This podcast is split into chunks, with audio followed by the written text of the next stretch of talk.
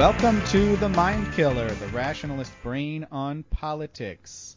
Today we're going to be talking about the George Floyd killing and subsequent protests. Uh, as always, we're going to cover some happy news and then we'll go to troop deployments. But we're going to start out with feedback from our last episode. Eneasz, do you have a piece of feedback for us? I do indeed. Uh, the other David, not our David, who goes by Night of Spring Blooms right now on the Discord, ag- disagreed with my troop deployment, where I said that the U.S. is losing their position as a world leader, and that that's okay, and people don't really uh, don't really have a problem with that. He linked this really interesting video from a guy who basically does political analysis for his job now, and came out with a new book about it, and I'm going to link uh, that video as well. Let me read his comment first.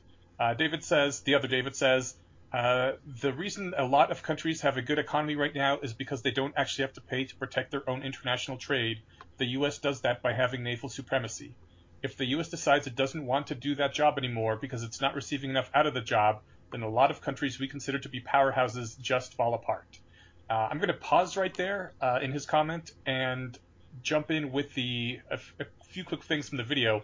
This was an amazingly informative video, and I haven't researched it myself too much, but it it helped me understand colonialism and mercantilism a little bit more. Not to say that they were justified or in any way good, but uh, or it, in back in the day, the small countries in Europe, small, you know, relatively speaking, in terms of total land area, had trouble like securing all the resources they needed and then getting them to where they could be made into stuff and then getting that stuff over to where its ultimate destination was going to be. And a lot of colonialism and mercantilism was the process of integrating their supply chains to make sure they could get what they needed uh, and then get it where it needed to be, which, as we've seen very recently, when international trade broke down due to COVID 19 and we could not get our PPE from China because people just weren't shipping things from China, uh, th- there was a little bit of a scare. It only lasted for a few weeks. Things shook out okay, but all of a sudden people were saying, hey, uh, there, there might be a problem if the only place we can get these PPE we need for our medical professionals is from China, and China wants to keep them all for themselves because they also have an issue. Uh, so this is what the European countries were doing back then. They were all fighting with each with each other, and they didn't trust anyone else to sell them the stuff they would need when they needed it, because there could be a war or a famine or any number of things. So they had this vertical integration. Yeah, vertical integrate. You know what I'm trying to say. Vertical integration. Thank you. Words aren't working today. Anyways, uh, then World War II came, uh, everything fell apart, and the U.S. had the only real Navy left. Uh, to the point where nowadays the U.S. Navy is still uh, bigger than the navies of every other country in the world combined by a significant margin. I was surprised just how big the difference is. And the U.S. told all these other countries, look, as long as you support us uh, in the Cold War against the Soviets, you have free reign of the seas. No one's going to attack anyone else. There's going to be no more of this infighting, backbiting. Anyone can buy whatever resources they want from whoever wants to sell them, ship them wherever they need to be, and then ship them again after that. And that's sort of uh, been the deal for a long time. And it's been absolutely wonderful for the world economy. But lately, the U.S. has not had to fight a Cold War anymore. There is no more USSR. And over the past 20 to 30 years, people have been saying, what are we getting out of this deal where we protect the entire nation's trade and, or the entire world's trade? Uh, and more and more people are saying we don't think we're getting enough. And specifically now with Trump, as part of the backlash, has been withdrawing the international uh, support for for the international protection of all trade. And if the U.S. isn't doing it, there's really no one else that can step in right now and do that. Any conflicts between countries they could disrupt each other's supply chains drastically if someone doesn't, if the U.S. specifically doesn't protect them, uh, which would mean that countries possibly will start trying to do this whole vertical integration of resources again. And in addition to that, uh, just free actors, pirates, could also start threatening shipping lanes. So the entire economic order we have right now could be in for a major shakeup, is this guy's main argument. Oh well, I think this uh, this point here seems to be a subset of the general point that a lot of the world is somewhat dependent on American military supremacy. Yes. Um, the- not just naval, but air power, and even the threat of uh, just the the size of our military and the amount of damage we're capable of unleashing uh, seems to greatly surpass anyone else, and a lot of that leads to a lot of uh, you know a lot of peace in the world. Yeah, the Pax Americana. Yeah. Um, not saying that's necessarily the best thing either, because we've also been using that in bad ways, but there were some good sides to it.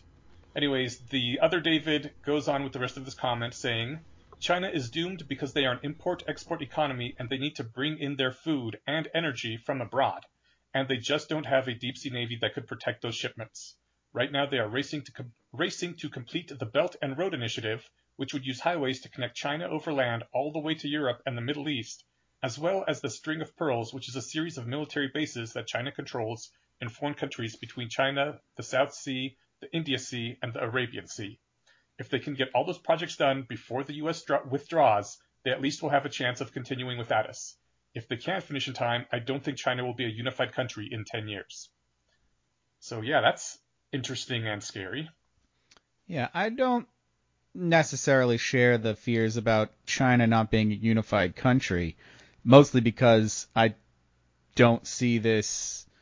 I, I don't see America really stepping back that much from our protection of international trade.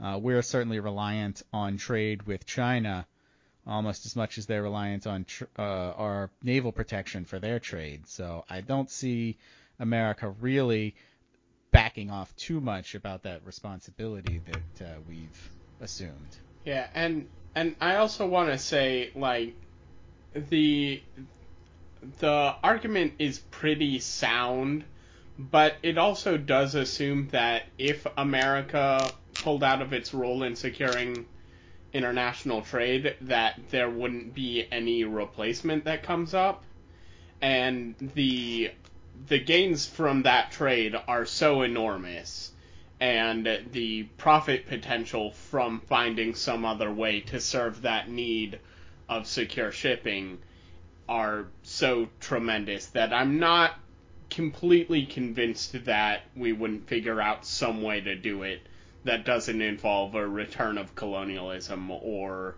an uh, major disruption of the international order. I don't know what exactly that does look like, but um, it it seems like whoever does figure it out will have a pretty big paycheck coming, and so that's a a pretty strong indicator that someone will at some point figure it out.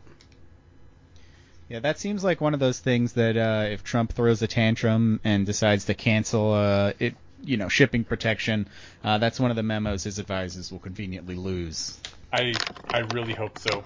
Yeah. Like four years ago, I would have not been nearly this worried, but with Trump in charge, anything can happen, All true. and that's not good. All right, should we move on? Yes, let's. Okay. Uh, our top story this week is the one that is pretty much the top story everywhere.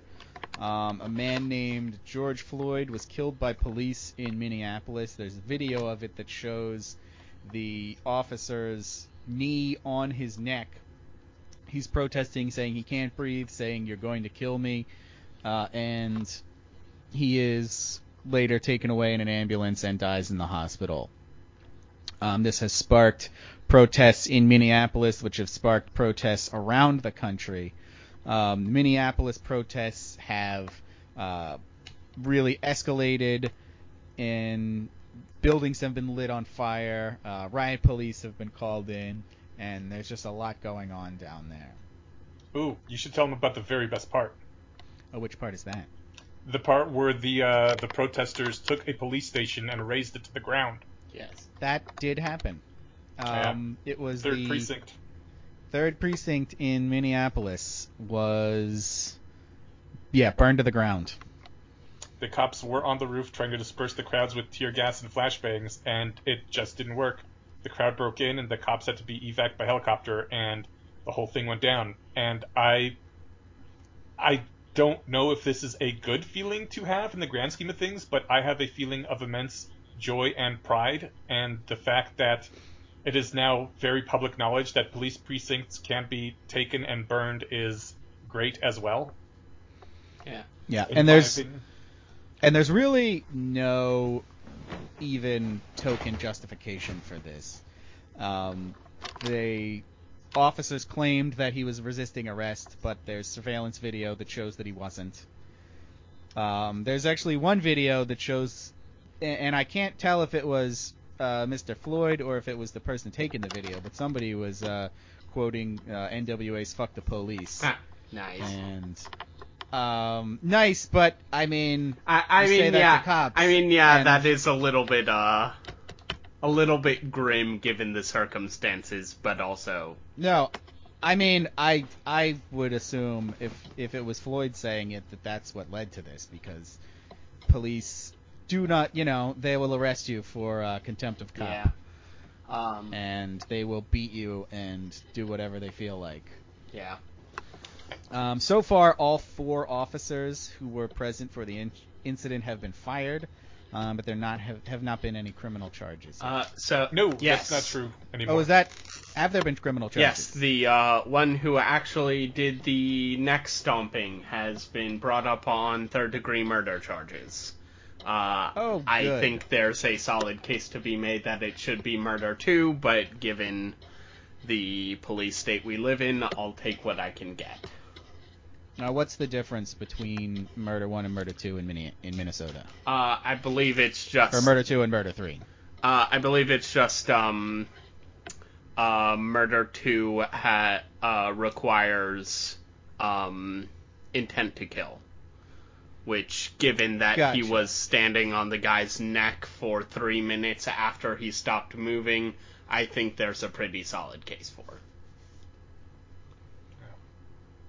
and the guy also has a history of complaints of police brutality and other other um, use of force, which was, in my opinion, probably most reasonable people's opinion, unjustified. But uh, you know, he's a cop, so he can do anything. Yep. And this you, uh, really calls back to what we were talking about in our last episode with qualified immunity. Yes. Um, and make no mistake, qualified immunity is why this sort of thing can happen. Yeah, you'll note that uh, you do not hear these ten- these types of stories about um, about private police for or uh, private security forces murdering their clients. The reason why you do not is because if they did, then they would get prosecuted, they would get sued, and they would never have any customers ever again. And yet, we still see it happening by um by government police. And the reason why you see the difference is left as an exercise to the listener. I've got a question for you guys. Um, I have a generally pretty strong policy of violence is bad and should be avoided at all costs. Uh, I kind of feel like this is one of those situations where violence is justified and the only way to affect change, but I don't know exactly why that is. How do you feel about the, you know, indiscriminate rioting and burning of buildings? Like specifically, the police one is okay because that is a police building, but that is not, by any stretch of the imagination, the only uh, place that has been targeted, burned, and looted in these cities. Yeah. I mean, my policy is that, uh, you know, burning and looting, um, the non-police buildings at least, is not helpful. Um, is if you had the perfect protest, that wouldn't happen. So if you're gonna ask me, should they or shouldn't they do that, I would say they shouldn't. But it's also kind of a side effect of having an effective protest is that there's chaos, and that's the sort of thing that happens in chaos. So, um, I don't, I don't think it's there's really much point to focusing on that or saying that these protests are somehow or letting it letting it reflect poorly on the protesters if um, you know some people are doing things that we would rather they didn't. Yeah, I, Well, I I, think don't care if it. Ref- Uh, I, I do think I agree with Wes. I think it would be better, both strategically and morally, if they if the protests were more organized and the uh, violence, insofar as there was violence, was specifically targeting uh, exclusively police property. Um, I'm specifically thinking of the Boston Tea uh, Party, where the tea, which was dumped in the harbor, was the only property that was destroyed and none was looted, aside from a single padlock that was the uh, private property of the captains of one of the ships and was replaced within 24 hours by the Tea Partiers. Um, so I think that that form of protest is probably going to be more effective and is certainly more uh, morally righteous. But I also have a lot of trouble, like, put it this way.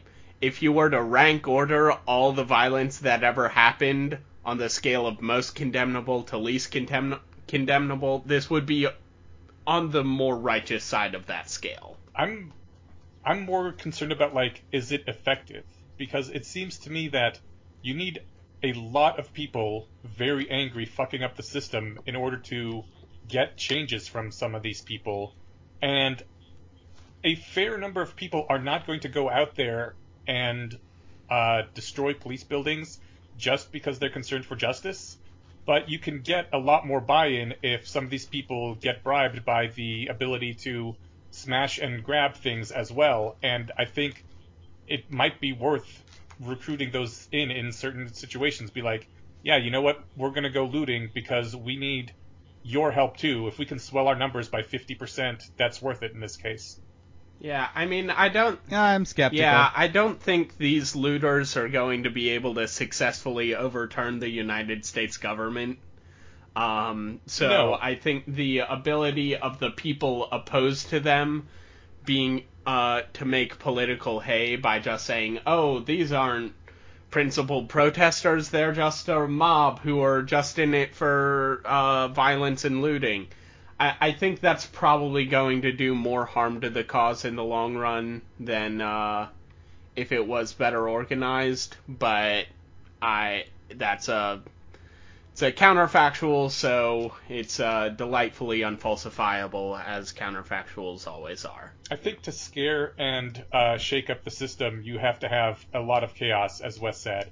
And when you do have enough chaos, you are going to have people that come and take advantage of it for the looting anyway. So I think it's unavoidable and not like it shouldn't be the goal, but I think it is an acceptable cost to putting this sort of pressure on the system. Yeah, I, I think if if this was a protest that had been planned for months, with with um, organizers and people really getting together um, to to coordinate well, then they should not plan on looting, and they should probably try to discourage that.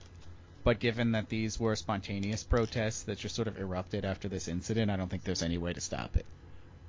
I do want to say, because this is important, uh, it looks like that the Supreme Court is going to be reviewing qualified immunity, which I think, as a doctrine, is almost certainly, if it was overturned, you would not see these sorts of events with anything remotely like the frequency you do see them. And that that decision was made before these incidents. They've been percolating for a long time, so uh, Yeah. Now, from what I understand, they haven't actually granted certiorari yet, right? But Yeah. It, it looks like they're going to. Yeah. Um. So I I, I am like I I'm generally fairly cynical about the ability of protest to bring about change. So yeah, I like I agree with what you're saying, Eneasz, about protests getting more attention if they have more people there, and one way you can get more people there is by implicitly bribing them by uh, by not condemning looting. But I like even if you do go from say a thousand people to five thousand people or whatever, I, I'm not sure that that'll actually make that much difference in whether or not the policy gets changed. Because like ultimately, we know what's causing these sorts of incidents more or less. It's the doctrine of qualified immunity. We know how to change it. Get the Supreme Court to say it's no longer a thing that exists. And then if we can, and like, I don't see protests, violent or otherwise, doing that much to contribute to those goals that hasn't already been done. All right. One other thing about qualified immunity. Um, the Cato Institute has a post up that we'll link in the show notes, uh, really talking about how it was that qualified immunity led to this uh, sort of thing. And I, I just have a quote here I want to read. It says, Mr. Floyd's family wants to sue the officer who took his life, they will need to find an existing case from the 8th U.S. Circuit Court of Appeals holding that a police officer may not kneel on an unresisting suspect's neck, ignoring his pleas for help, until he passes out. If no such case happens to be on the books, the case will be summarily tossed out of court. Such is the perversity of the Supreme Court's qualified immunity doctrine. And we'll see how that plays out because apparently there have been criminal charges and qualified immunity applies to criminal charges as well. Um, so we'll see if if there's any Supreme Court action on this before it comes up, or if uh, the case against this cop uh, makes it to to trial. Um, but hopefully that's going to change. And uh, while we're discussing libertarian-leaning think tanks and um, other related organizations, I believe the Institute for Justice has put out an open lab. Uh, yeah. Apparently, I can't words today either. The Institute for Justice has put out an open letter um, to uh, uh, Floyd George's family saying essentially that if they want to sue the police officers involved, they will represent them for free. So, I I have a thing. Do either of you guys have uh, significant protest action happening where you live? I've seen some protests planned. I haven't seen anything really happening. Uh, I live in Fairfax County, which I am not certain, but I am would not be surprised. Well, no, Northern Virginia has a lot of immigrants. Uh, no, I haven't. Uh, mostly because I live in a very white bread area. Um, it So has I- a fairly high rate of immigrants, but it's just uh, white people and immigrants. So Yeah, I mean, there's a lot of general protesting that happens in Philadelphia. So Yeah. I have. I live in uh, Denver, and I'm pretty proud of my city right now for having a lot of protests. And two nights ago, they got violent. There was some burning, not like of buildings, but there was burning in dumpsters. There was one car that was torched. There was a judicial building here was vandalized. And uh, today, the the state or state or the city, I'm not sure exactly. I know it's at least the city because I live within the city limits and got the text saying we have a curfew now from 8 p.m. to 5 a.m. today and tomorrow, and the National Guard is being called out. And on the one hand, I think this is great. On the other hand, like, I'm not sure what exactly the protesters want the Denver government to do. Um, and I like I like the whole putting pressure on the system, but looking at it from the Denver mayor's point of view, like what exactly can he do? I had a friend suggest on Facebook that it might be a great idea for someone to create a sort of ISO style standards. Um, like uh, I'm not sure if people are familiar. ISO is an industrial standards organization. Yeah. Uh, that if uh, an industry wants to, or if a company wants to, they can be certified as following the standards of this group, and that allows them to put that label on their thing. But an ISO type thing for uh, police departments where they can be certified by an outside organization as following best procedures or not. And there isn't anything like that exists, but that might not be a bad idea if someone were to fire that up. And when there were protests like this, at the very least, protesters could say things like, we will continue to riot until the city agrees to sign on to and meet all the requirements of the police ISO system, which could require things like uh, police being held liable and maybe suspended immediately when they're charged with p- police brutality, rather than just getting to continue brutalizing and maybe people. don't hire police officers that have previously had 13 complaints filed against them, including two murders. that too. Yeah. yeah, I don't know that there's really a need for a a standardization of that kind of thing. Um, good protests will have specific demands. Um, I know that Black Lives Matter in particular um, usually has a list of specific demands they want when they stage a protest. I don't know if there's any demands of the Denver people. They're just angry people out there. Yeah, from what I understand, the protests, um, and and this is one reason I think violence is much less justified in non-Minneapolis protests, because I, I think the protests going on around the country in other places are in solidarity with the Minneapolis protesters. Mm-hmm. So I think they have a uh, heightened duty, I guess, to make sure nothing they do reflects badly on the people in who are protesting in Minneapolis, since this is their issue. So I don't, I, I, I don't think there's any real demands being made of of localities other than Minneapolis here, but I might be wrong. I think in general there should be major demands made for complete police reform. The culture that most police stations have is absolutely horrific for standard society. Oh yeah. Okay, then I guess the final thing I had was uh, I think to me the major difference between the COVID protests and these protests is that in the COVID protests, neither side wanted a fight. They just wanted to, uh, you know, have a display of anger. Whereas with these protests, both sides, I believe, were brawling for a fu- or itching for a fight. At least one side was. The COVID protesters, I think, wanted to fight, but they didn't want to fight with the police. They wanted to fight with the legislature. Also, these protesters are like actual grassroots, whereas I'm given to understand that there's a lot of astroturfing going on in the uh, lockdown protests.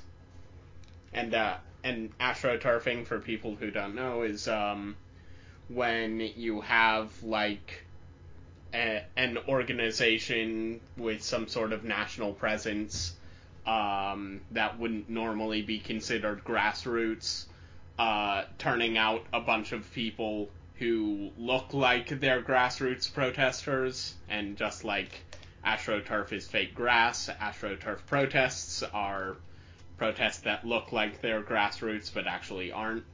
Um, I haven't independently verified that, um, so take it with a grain of salt, but I have heard that that's going on. But hey, in America, money is speech, so no problem. I mean, that's just literally true, but we can. That's a discussion for a different bonus episode. Uh, well, I actually am uh, surprised to hear you speaking negatively about astroturfing because I feel like that would have been one of the things that's uh, sort of an implication of, you know, the idea that if free speech is a thing, then corporations get it too, and they can pay for whatever speech they want.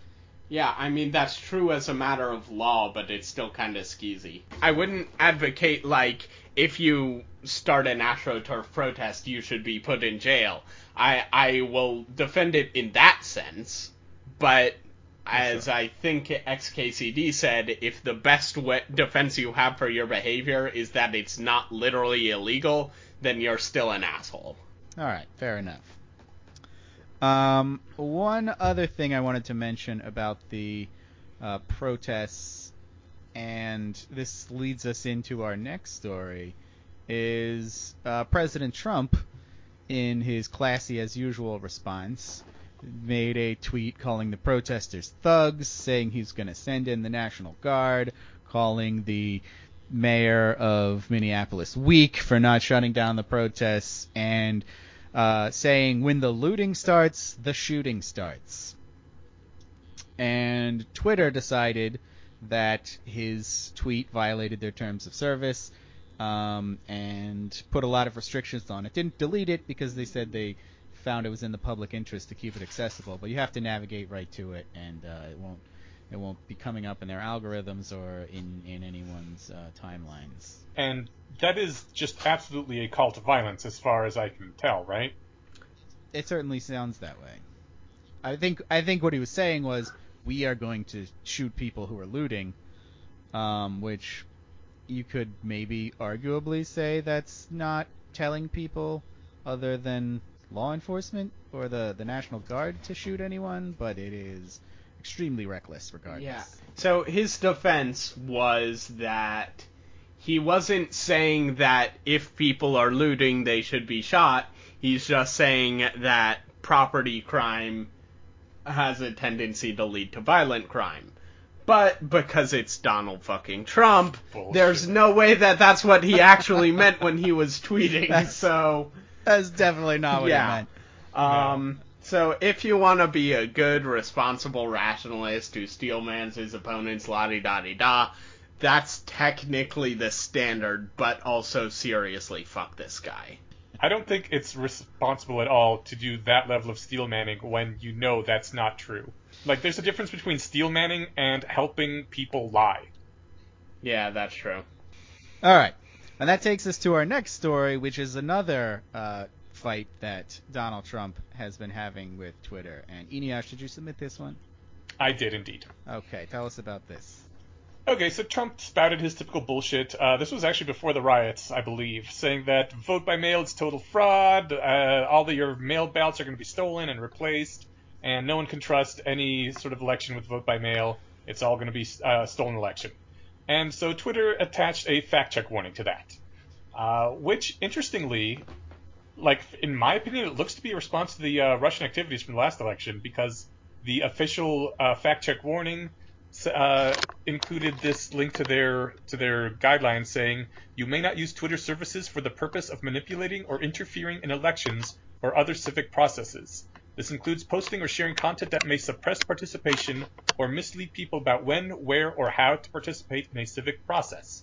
Which, first of all, I did not know Twitter was doing that. That's uh, I'm not sure if that's good or bad on the surface. It feels like a pretty good thing to not allow people to, you know, tell others, hey, if you want to vote, go over here, and that turns out not to be where you can vote. But, anyways, um, they put that warning on his tweet, and Trump had a hissy fit, as he does, and said that he signed an executive order saying that we should, or not we specifically, but uh, his administration is going to look into how they can change Section 230 uh, to no longer allow, no longer give protections to platforms uh, who voice other people's opinions, voice other people's stuff. Uh, which I obviously he does not realize this, but Section 230 is what makes most of the internet as we know it possible. It is why you can comment on articles. It is why Twitter and Facebook will just allow people to post whatever they want. Because Section 230 is the thing that says, you know, basically these services are treated as a giant corkboard and people stick stuff onto it, and the person who made the post is responsible for what they wrote, not the person who created the corkboard and put it up in the town square.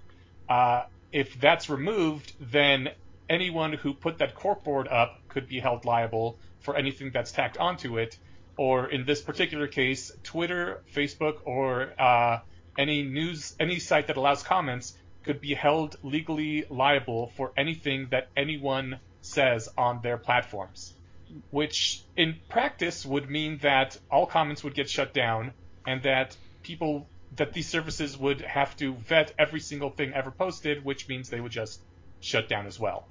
Yeah, that's definitely not going to happen. And if it did, nobody would let Donald Trump say anything anywhere. Yeah, exactly. So I don't know what he's trying to pull. it's it's fucking crazy. I I wanted to bring this out not only because it you know shows how ridiculous this man is, uh, but the fact that Section 230 is so important kind of makes me wonder. You know what? Would the internet be improved if uh, Twitter and Facebook weren't a thing anymore and comments weren't allowed? Like if the only way to communicate with people was once again to start up the old email lists or to uh, have your own shitty blog where you place your own shitty opinions. As I, I say this as a person with his own shitty blog where he places his own shitty opinions. Same. Um, yeah, that I I honestly think that may be a better world. So I'm not actually 100% against this. Well, I'm not very partial to those arguments. I think social media, you, you get out of it what you put into it. Um, I think social media has been very good to me. I don't, I'm not, I'm, I have a Twitter, but I don't check it because I think Twitter's stupid. Um, but Facebook, I think is great. I have, you know, a very curated list of friends whose posts I read. Um, I use it to organize events back when events were a thing. and uh, generally use it to uh, keep in touch with people. Um, you know, I use now other things like Discord for that, uh, but I think Facebook still has its place and can be used responsibly. Yeah, and if I understand the legalities correctly, uh, Discord would not be spared if something were to No. happen to Section 230 of the Communications Decency Act. Oh no, not at all. You have one person using Discord to plan like a heist or a terrorist attack or whatever uh, movie plot, and I mean that's the service gone, and I do think that would be quite bad. Um, Yeah, I mean, repealing Section 230 would just be just just there would be no internet. yeah. Yeah. Honestly, there probably wouldn't even be blogs anymore because someone else has to host your blog. Yeah. The only exception would be for people who bought their own servers and had them running 24/7 within their own homes. Yeah. Because yeah, that then then you are responsible for your own speech on your own server that you've connected to the internet. Yeah, till someone sues your ISP. Yeah. But anyway, it's a very stupid idea, and Trump is very stupid for Yeah. proposing it, and I, I don't think it requires that much uh, discussion beyond that. And the what what I find most confusing about this, and of course Trump is just a fucking idiot, is always a valid explanation. But my understanding is that um, there's not really any particular partisan bent to uh, vote in mail or uh, yeah, vote by mail. So like he doesn't he won't even get an electoral advantage out of it. So why? Yeah, it's it's very weird because Democrats and Republicans both seem to be convinced that vote by mail favors Democrats. And I think it's because high turnout elections favor Democrats and vote by mail increases turnout. But when you look at actual vote by mail, there really isn't a partisan lean to it. Yeah. Uh, but everyone thinks there is. So that I mean that explains Trump's reaction and why Democrats are always trying to get more of it and Republicans are always trying to get less of it. But if people just, you know, looked at the actual information available, I feel like this could be resolved very easily. Well, that does explain it because looking at actual information that's available that didn't come off of Twitter is not something that the current president is capable of. But it is on Twitter. People are tweeting it. They could just read the tweets. It might be Yeah. fake news if you didn't hear it on Fox and Friends. That's true. It is coming from communists like Vox. All right, and last Trump story. Uh, not I promise. No, but I do want to. one more Trump story Nope. after this one. Not last Trump story. Yes. Okay. This- not the last Trump story. The, the the last Trump story though is absolutely hilarious, and I promise it'll be worth it. Okay, but this is a story that I wanted to talk about because I think it is important, and I think it's kind of getting lost with everything else going on. Um, which is that Trump recently fired four different inspectors general, and uh, inspector generals are basically like the internal affairs officer for a federal agency. So they're the ones providing oversight, and their job is to find anything that's off, look for irregularities, and any anyone doing anything shady, and investigate it.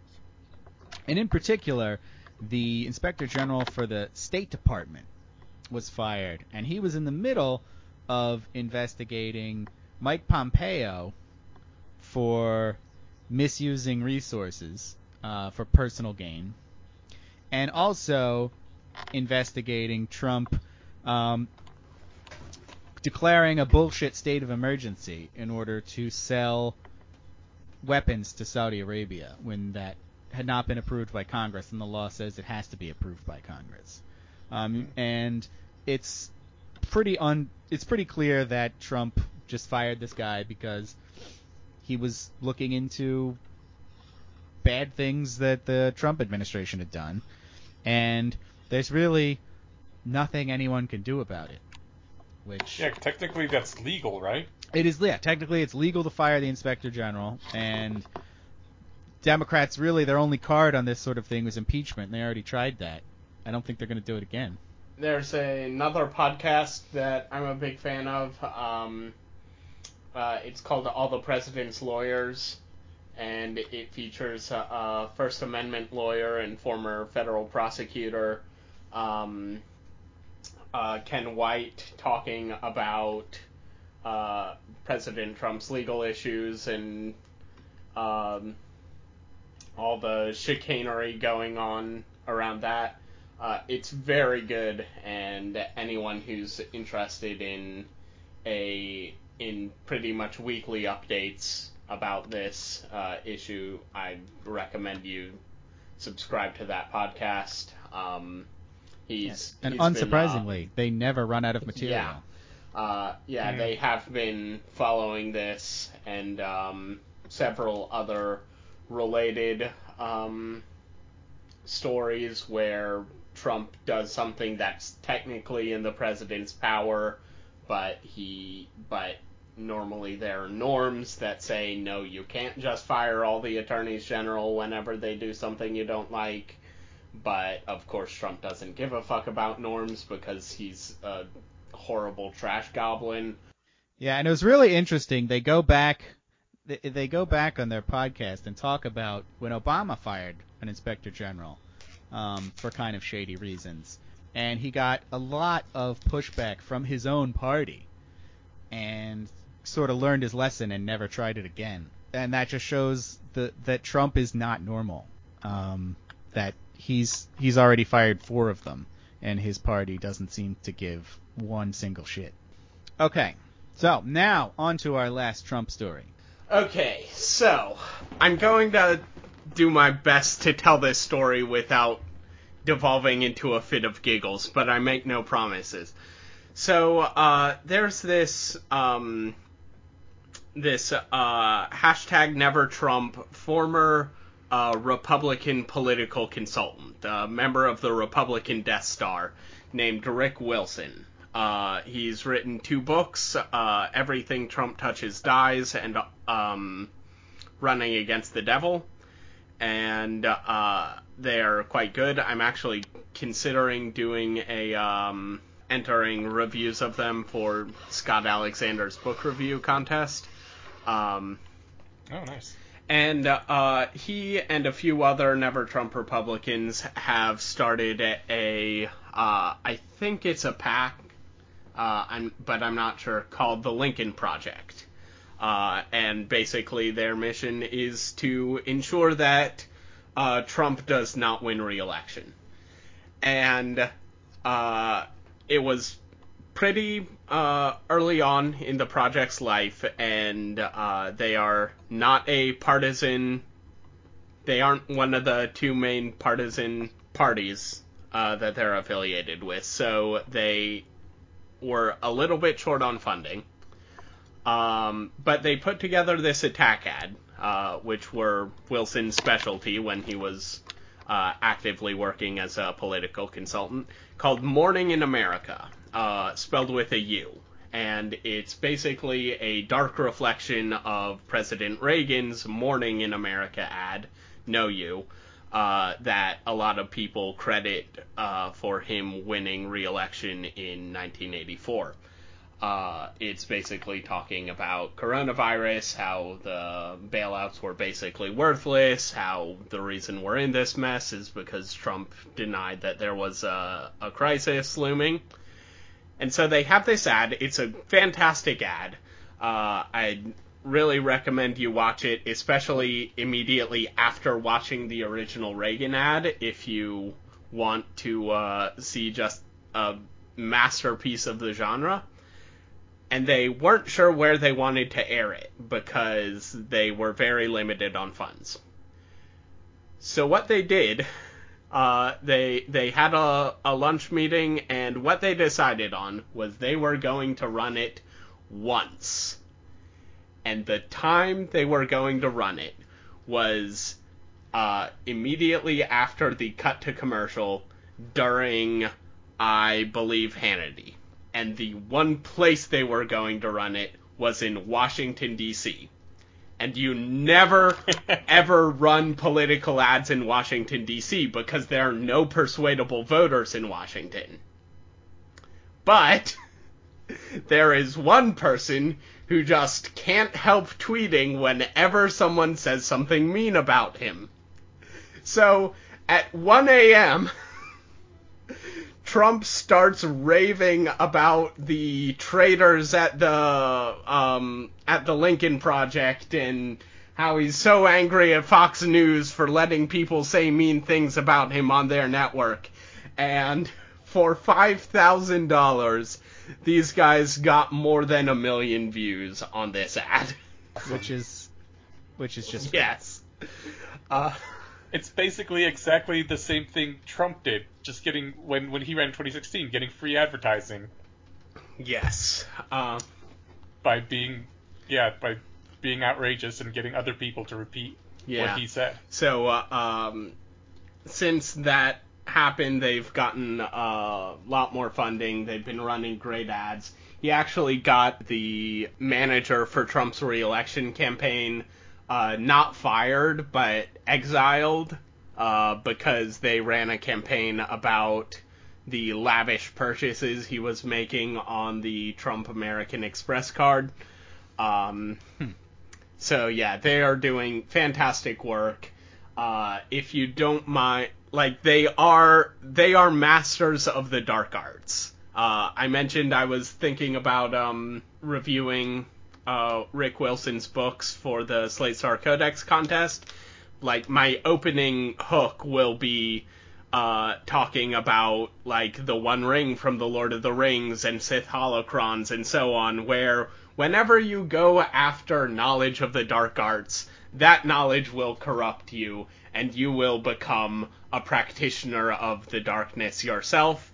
And in that spirit, I emphatically recommend running against the devil and everything Trump touches dies. Um, That's why I recommend influence, science, and Yeah. practice. uh, so if you are confident enough in your uh, in your skills as a rationalist to expose yourself to that kind of thing without um, getting mind killed too badly, I really recommend you um, check out their YouTube channel. Uh, check out Rick's books. Um, he's also doing a podcast uh, with him and Molly Jong-Fast, since they're both editors at large at the Daily Beast. Um, so if you just kind of want to see how the sausage gets made in electoral politics, uh, checking that out is uh, is a great way to do it. I've really enjoyed learning about this new industry that I kind of knew in a, a vague sense existed, but I didn't know just like what was going on there, and I'm glad I learned because it's quite hilarious. All right. Well, that brings us to happy news. And regular listeners may uh, notice that our podcast this week is a little late.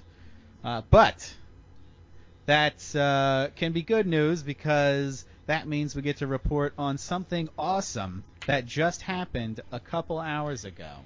And David, do you want to tell us about that? Uh, yeah. So, um, uh, Elon Musk, who has been doing quite well at capitalism lately, uh, took a um big pile of capitalism, piled it up at Cape Canaveral, and uh, set it on fire to launch two people into space. It's a great way of putting it. yeah. And uh, this is notable um, because it is the first time that any private space shuttle has taken anyone to space. And also because it's the first time in nine years anyone from America has gone into space. Uh, well, they Well, anyone yeah, launched from it's, American soil. It's the first time that uh, they've gone on American vessels built in America and launched from America. We've sent astronauts up on Soyuz before, but um, obviously those are Russian vessels that were launched from Russia. Right. Uh, so America's back in the space game, Hell yeah! and we did it with capitalism. Where That's how we Yeah. do most of the things. Uh, so there was, I believe, in the early 2000s, a um, a uh, proposal to do to essentially make the same products that SpaceX has made that's allowed them to to actually send up these manned flights and the but using traditional NASA government production chains and the estimated budget for that project was something like 32 billion when it was canceled and the uh, contract that SpaceX got uh, to build the um, the I think Crew Dragon it's called uh, was for two billion and change. So Damn. yeah, uh, that like so. Don't get me wrong. Of all the arguments for having a government, the space program is by far the best one. But I would rather have space for a tenth of the cost. Uh, so let's please keep as much capitalism in the process as we can. All right. Hard to argue with that today. All right. So other happy news we have. About two weeks ago, the states of Pennsylvania and Minnesota both ended child marriage. Um, and this is something uh, not too many people know about, but most states, 46 of them, s- continuing, uh, have laws allowing people under age 18 to get married. Um, most of the time, they need parental consent or they need to be emancipated. Um, but they uh, they still allow it. And there's a, an organization called Unchained at Last, who is uh, which is run by a former child bride, um, whose goal is to uh, just have child marriage declared uh, illegal in in all 50 states. Um, and it's really through their efforts that Pennsylvania and Minnesota ended it. Um, Delaware and New Jersey ended it in 2018, largely through their efforts. It's a New Jersey-based organization. Um, and they're doing really great work. Um, they make a really compelling case that marriage under 18 shouldn't be allowed, that it tends to trap mostly young women in these awful repressive marriages that they're forced into. Can I lodge a small protest here? Sure. So I think calling this child marriage seems kind of dark artsy to me, and like I don't want to actually protest against this because I think marriage in general is really dumb, and and really, if we were going to make it legal to anyone, we should make sure that's it's after you know a lot of informed consent stuff goes down and they're at least 21 and so forth. Like mm-hmm. if you're not old enough to drink yet, there's no way you're old enough to get married. Yeah. So I, I don't have any issue with the age of marriage being raised, but on the other hand, like calling it child marriage, it, it invokes images of like nine-year-old brides, where in these cases it's generally either people who are already emancipated, which means legally we consider them adults who can make their own decisions, In some ways. or yeah, or they're like you know, it, it it's like they're 16. They're people who are possibly out there getting pregnant with their boyfriends anyway, and like it's not it's not the same when they say unchained at last. I think of like a nine year old being freed from the basement where she was married to some old pervert, as opposed to like a 16 year old and a 17 year old getting married because they're idiot kids out in Yeehaw, Arkansas. Yeah, well, if you look at the way um, underage marriages actually happen, it's almost always much closer to that first situation, um, and it's mostly, uh, in in the vast majority of cases, religious, where the it's a young woman marrying an older man who is being forced into the marriage by her family or community. So that is definitely disgusting. But there's also like a lower age of 16. Uh, some states, I think, go as low as 14. Oh. Um, but also, I just I don't object to the term child marriage here because where whether we consider consider someone a child is very context dependent. Mm-hmm. Um, and I you know I don't think there's any specific age you could say that person's a child and that's not. I think it depends on what you're talking about. And I think when it comes to marriage um, and and romantic and sexual relationships in general, um, I, I I do think of 16 and 17 year olds as children. Yeah. Um, and our law already looks at them as children in a lot of ways at that age, and I don't think that this mischaracterizes what's going on to call it child marriage. Yeah, I I Okay. in general I don't really like defining those sorts of thresholds by age cuz like I've met 30-year-olds that I wouldn't trust to make important decisions for themselves and I Yeah. I've also met 14-year-olds that were very mature and responsible like they're when it comes to marriage and sex they're biological considerations that make somewhat more sense but I I I I feel like in an ideal world we would come up with some way to make these sorts of decisions that aren't based off of how many times the earth has gone around the sun since they were born. Yeah, I mean, in an ideal situation, our marriage laws would be We we would You know, ban all such marriages. that it's well that it's Yes. certainly that it's easier to leave. yeah. So you know, getting married wouldn't really be that much of an issue because you could just not be married if you didn't want to. Yeah. But we don't have those laws, so I think this is, uh, you know, a step in the right It's a direction. step forward. Yeah. Like I agree. This is the the higher we can raise the age of marriage in all states in all cases, the happier I am. I just want to lodge a protest against the wording. yeah. Eneasz, I feel like you're just trying to shadow ban marriages though. yeah, it's really true. Your re fears with marriage. I'll, I'll get Yeah. there eventually. Yeah. All right. And uh, final piece of happy news. Uh, listeners may recall that one of my soldiers that I put out for a troop deployment a few episodes ago was that I wanted to see more drive-in movie theaters. And uh, so this good news is that New Jersey has a film festival called the Lighthouse Film Festival. And instead of canceling this year, they are going they are converting it to all drive-ins. So they're going to hold the festival, and they're contacting all the uh, the drive-in movie theaters in the general area, and they're going to do the film festival that way. I think that is awesome. Yeah, this is, That is cool. one of the greatest things I've.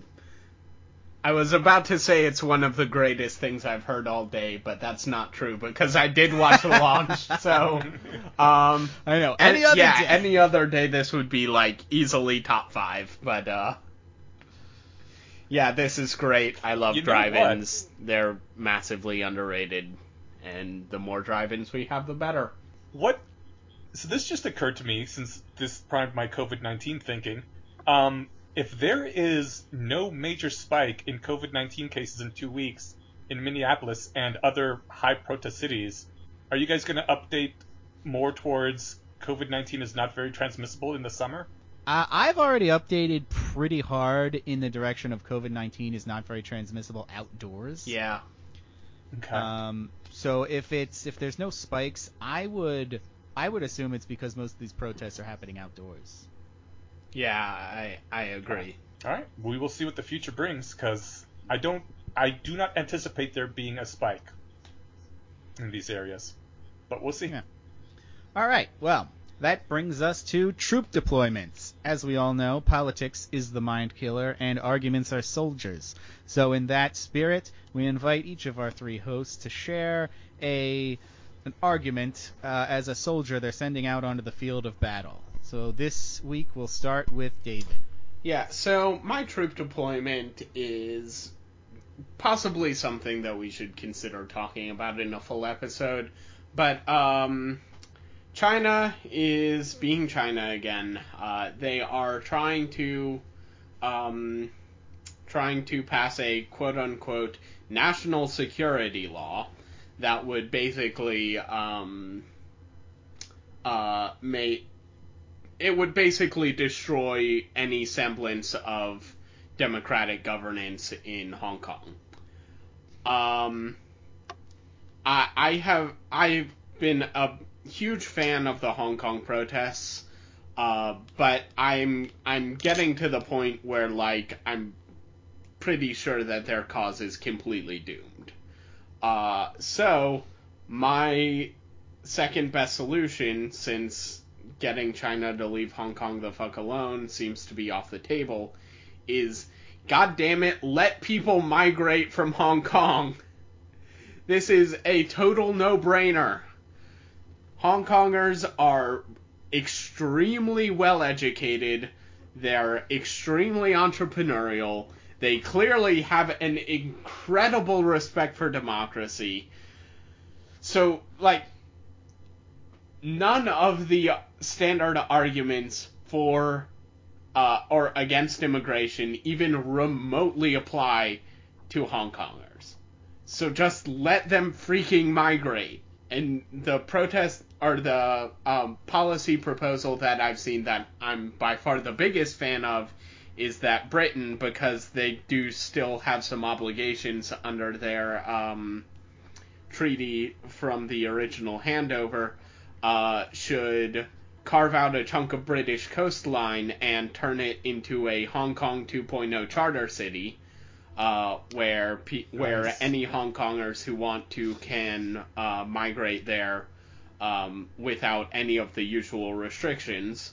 Um, and uh, they can just like have the same laws and policies that they left Hong Kong with when they uh, handed it back to the Chinese and just say that they apply to this chunk of Britain now and then let Hong Kong be Hong Kong and it will be absolutely amazing for the British economy. I'm extremely confident in predicting that. And like that there's no reason not to do this. Hong Kong 2.0 sounds epic as fuck and I wanted to I know, instead, right?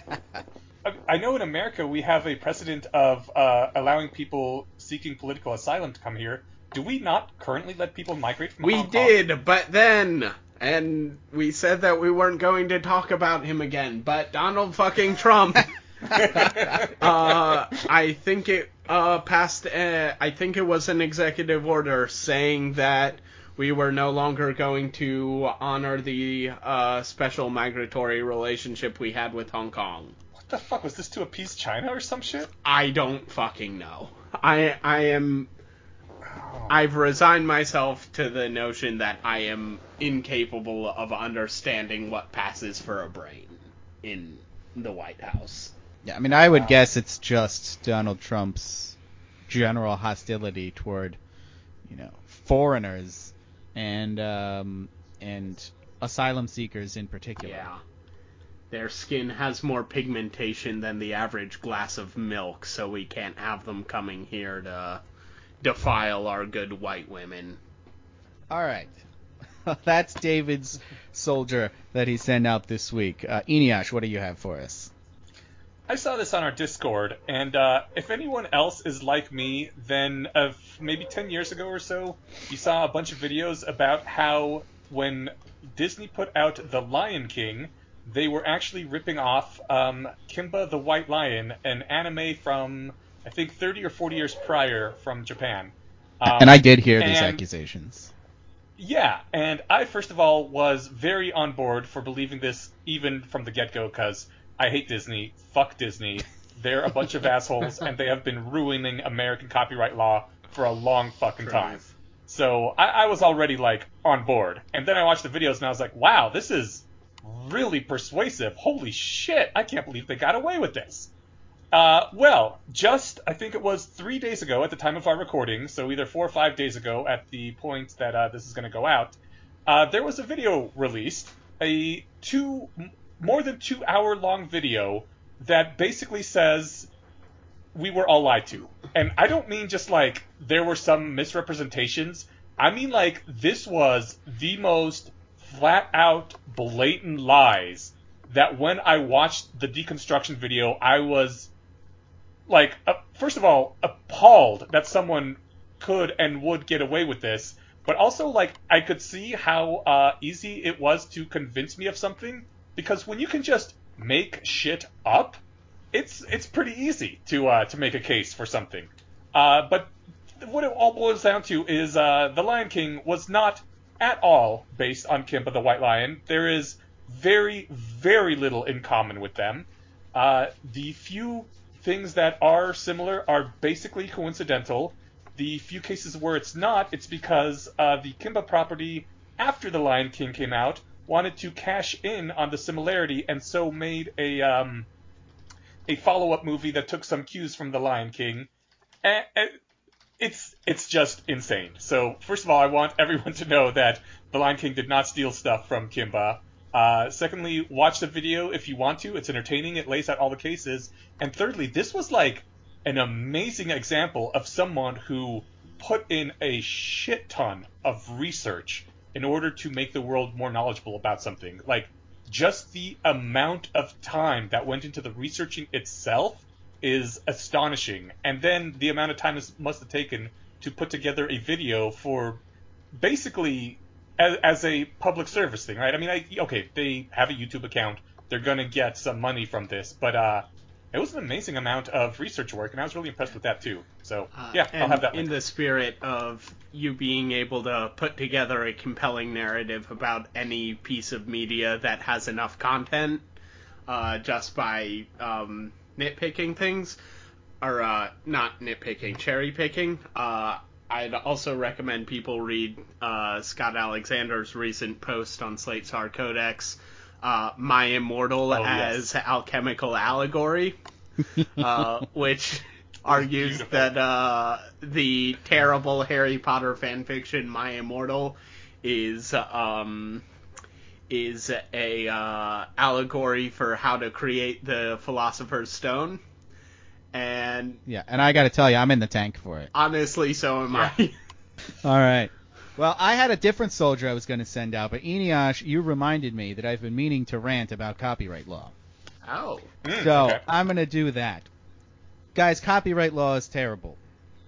Um, And in particular, it is just a complete travesty the length of time that copyrights last for. And this is almost entirely due to Disney as a company pushing for changes to the law to protect their 100 year old IPs.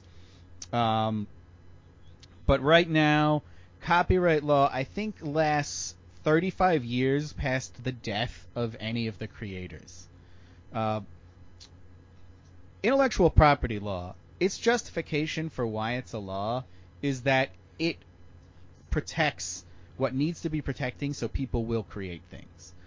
The idea is that people will not create original IPs without some kind of protection that they're able to use and exploit them after they are uh, after they're created. So the original laws for copyright, patent, trademark all had that goal in mind is how can we restrict things as little as possible to allow peop- allow these things to be created, to create the circumstances under which people will create these things. And that original goal seems to have been lost somewhere along the way. Now it's, you know, people want to make moral arguments about how it's what's fair, what's not fair. Um, and we have this ridiculous situation where these copyrights are lasting for hundreds of years, um, which there's absolutely no way you need a copyright to last for over a hundred years to inspire someone to create original properties. Um, Yeah. So I I heavily uh, support any uh, efforts to uh, weaken or uh, specifically lower the time limit on intellectual property protections and specifically copyright.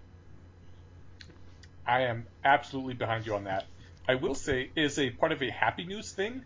It looks very likely like Disney is going to stop pushing for that, so we might actually get things going into the public domain, specifically Mickey Mouse in 2023, if they are going to, you know, really back off like they appear to have been. that's nice. And then the world will end yeah. Yes. Um, because anyone can make Mickey Mouse TV shows and patches and stickers and my god, it'll be anarchy. yeah. yeah. We might as well just pack it in right now. People are going to make mind killer merchandise stuff uh, a hundred years What? from now. What? Oh, yeah. I, I didn't think this would affect me. Damn it! I changed my mind. Copyright protections. Yeah. Well, it'll only affect you 35 years So- after you fake your death. So I I do want to bring up one thing that's uh, very tangentially related but hilarious. I read a paper for one of my classes that was arguing that uh, basically mysticism was a primitive form of intellectual property protection, where uh, if you had like doctors or or pre, uh, pre doctors, pre engineers, whatever, who um, who came up with some sort of invention that they wanted to have intellectual property uh, protection for. Uh, since they didn't have governments enforcing intellectual property, they just came up with all these mystical rituals where uh, they insisted that you needed to do the entire thing and no one just observing from the outside could possibly get it right. And uh, um, and uh, concealing the actual functional part in all this mysticism was basically how people um, got monopolies on their innovations before we had uh, governmental property rights protections. Uh, so that was. Seems Uh. I, I'm not sure whether or not it's true, but it is a very hilarious idea. So Yeah, that's that's really cool. Now I want to read a story with that premise. I I mean, that's basically the idea behind the Tech Priests in 40k. So All right. Well, at that mention of 40k, our podcast is now over. Um, we apologize for getting it out late this uh, this time. There were some scheduling difficulties, but I hope you enjoyed our bonus episode. And if you didn't hear it, you should go back and listen to it. Uh, David and I talked about liquid democracy and meandered onto a few other topics. You can now follow us on basically anywhere you can find podcasts. We're on Apple, Google, Pocket Cast, Stitcher, and we have a standalone RSS feed that you can plug into any podcast app. Um, if you loved us or hate us, uh, please leave us a review on whatever service it is you use, and we'll be back uh, probably in a little over a week since we're out late this time. Uh, so please join us. Uh, next time, uh, it'll be a different time, but it'll be the same Rat Channel. bye. Bye everyone. All right. Bye.